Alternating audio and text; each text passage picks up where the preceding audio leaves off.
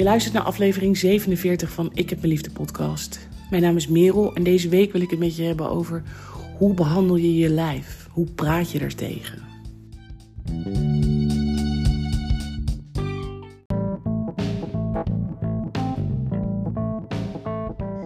En voordat we de podcast induiken samen, wil ik reclame maken voor mijn boek. Ik heb me lief, hoe ik mijn eigen reddingsboei werd. In het boek lees je mijn verhaal. En ik ga ongelooflijk met de billen bloot. Zo lees je bijvoorbeeld over mijn zoektocht naar liefde. Uh, mijn lessen die ik leerde van mijn burn-out. Hoe ik heb leren leven en nog steeds aan het proberen ben uh, met een chronische en progressieve ziekte. In mijn geval is dat MS. En in het boek raak ik heel veel thema's aan. Het gaat over van jezelf leren houden, uh, een moeizame relatie met mijn ouders.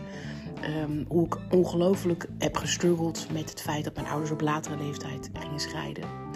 Uh, en hoe ik toen ongelooflijk vluchtte in werk, mannen, drank, drugs. Ik heb er echt een potje van gemaakt. dat is een beetje overdreven, maar ik heb flink erop losgeleefd. En op een gegeven moment dacht ik van, hé, hey, dit, is, dit kan niet meer. Ik, uh, ik word hier niet gelukkig van. En, uh, maar wat dan wel? Ik wist het niet. Ik wist ook niet hoe ik dat aan moest pakken. Die hele reis heb ik opgeschreven. En uh, de reacties die ik tot nu toe heb mogen ontvangen zijn nou, fantastisch en hartverwarmend. En uh, als je nou nieuwsgierig bent geworden, ga dan naar boekensbestellen.nl. Daar kan je het boek vinden als je zoekt op Ik heb me lief. En uh, het is ook verkrijgbaar als e-book. Eén ehm, klik op de knop en je hebt hem in je inbox. Of ploft hij zo bij je op de deurmat.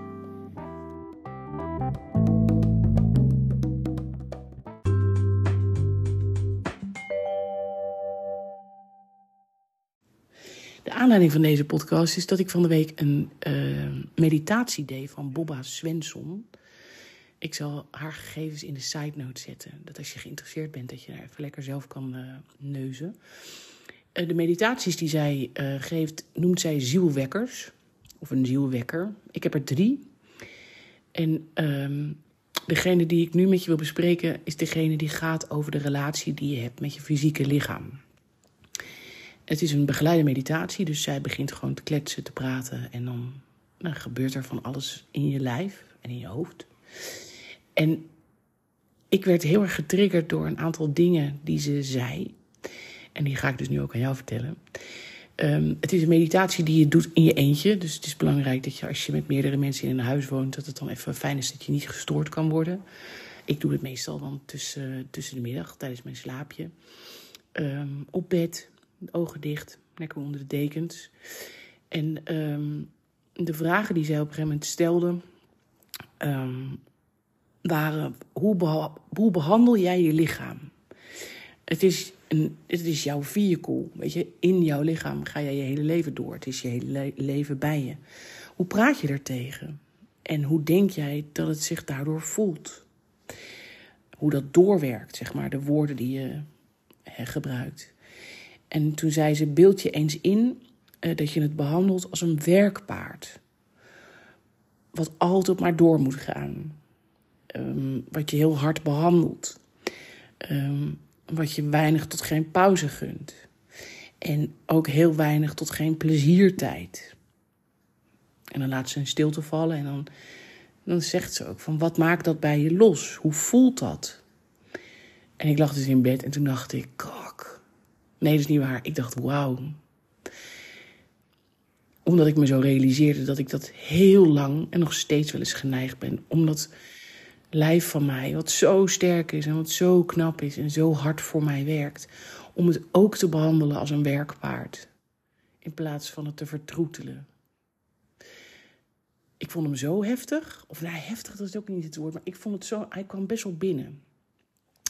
En als dat bij jou ook het geval is, dan weet je dat je daar ook nog werk te, doen hebt. Groetjes.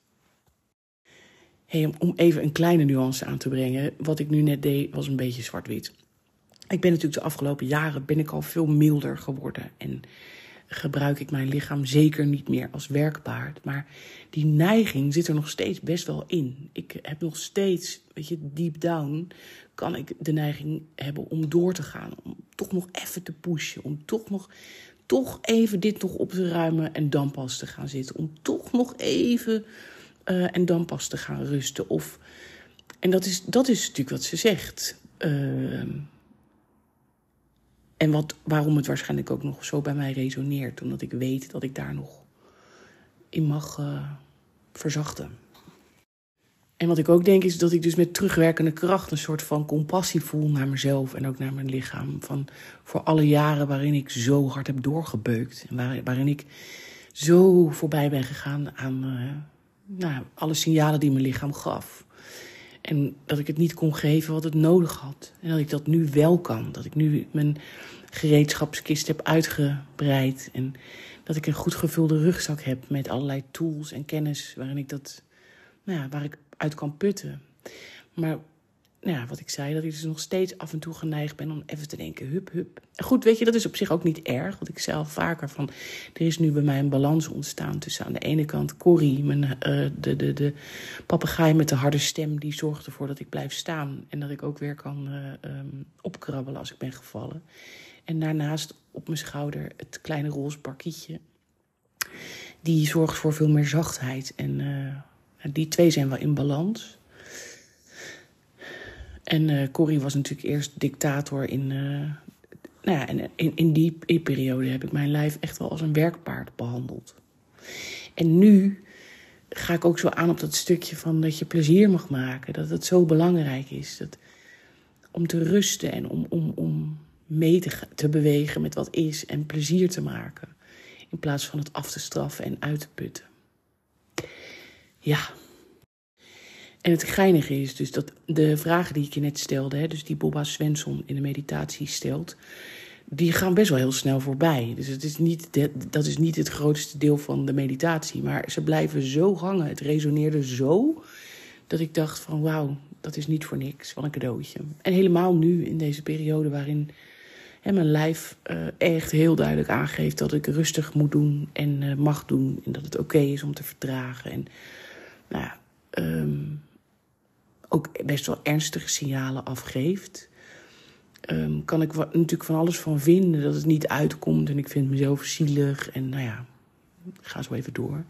En tegelijkertijd denk ik, het is wat het is. En wat fijn dat ik dat nu kan voelen en kan zien. En dus wel echt op de rem heb getrapt en aan het trappen ben. En goede keuzes maak die voor mij nu goed zijn en die voor mij nu zorgzaam zijn. Ja, dat was hem. Een hele korte deze keer. Maar ik dacht, ik drop hem even. Heb je er wat aan? Heb je er wat aan? En zo niet, dan is het ook goed. Liefs en tot de volgende.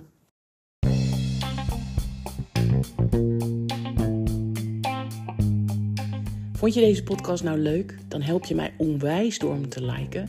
En beter nog, abonneer je op deze podcast in je favoriete podcastkanaal. Als je dat doet, wordt die beter gevonden en kan ik steeds meer mensen bereiken. Lijkt me zo tof. Dankjewel.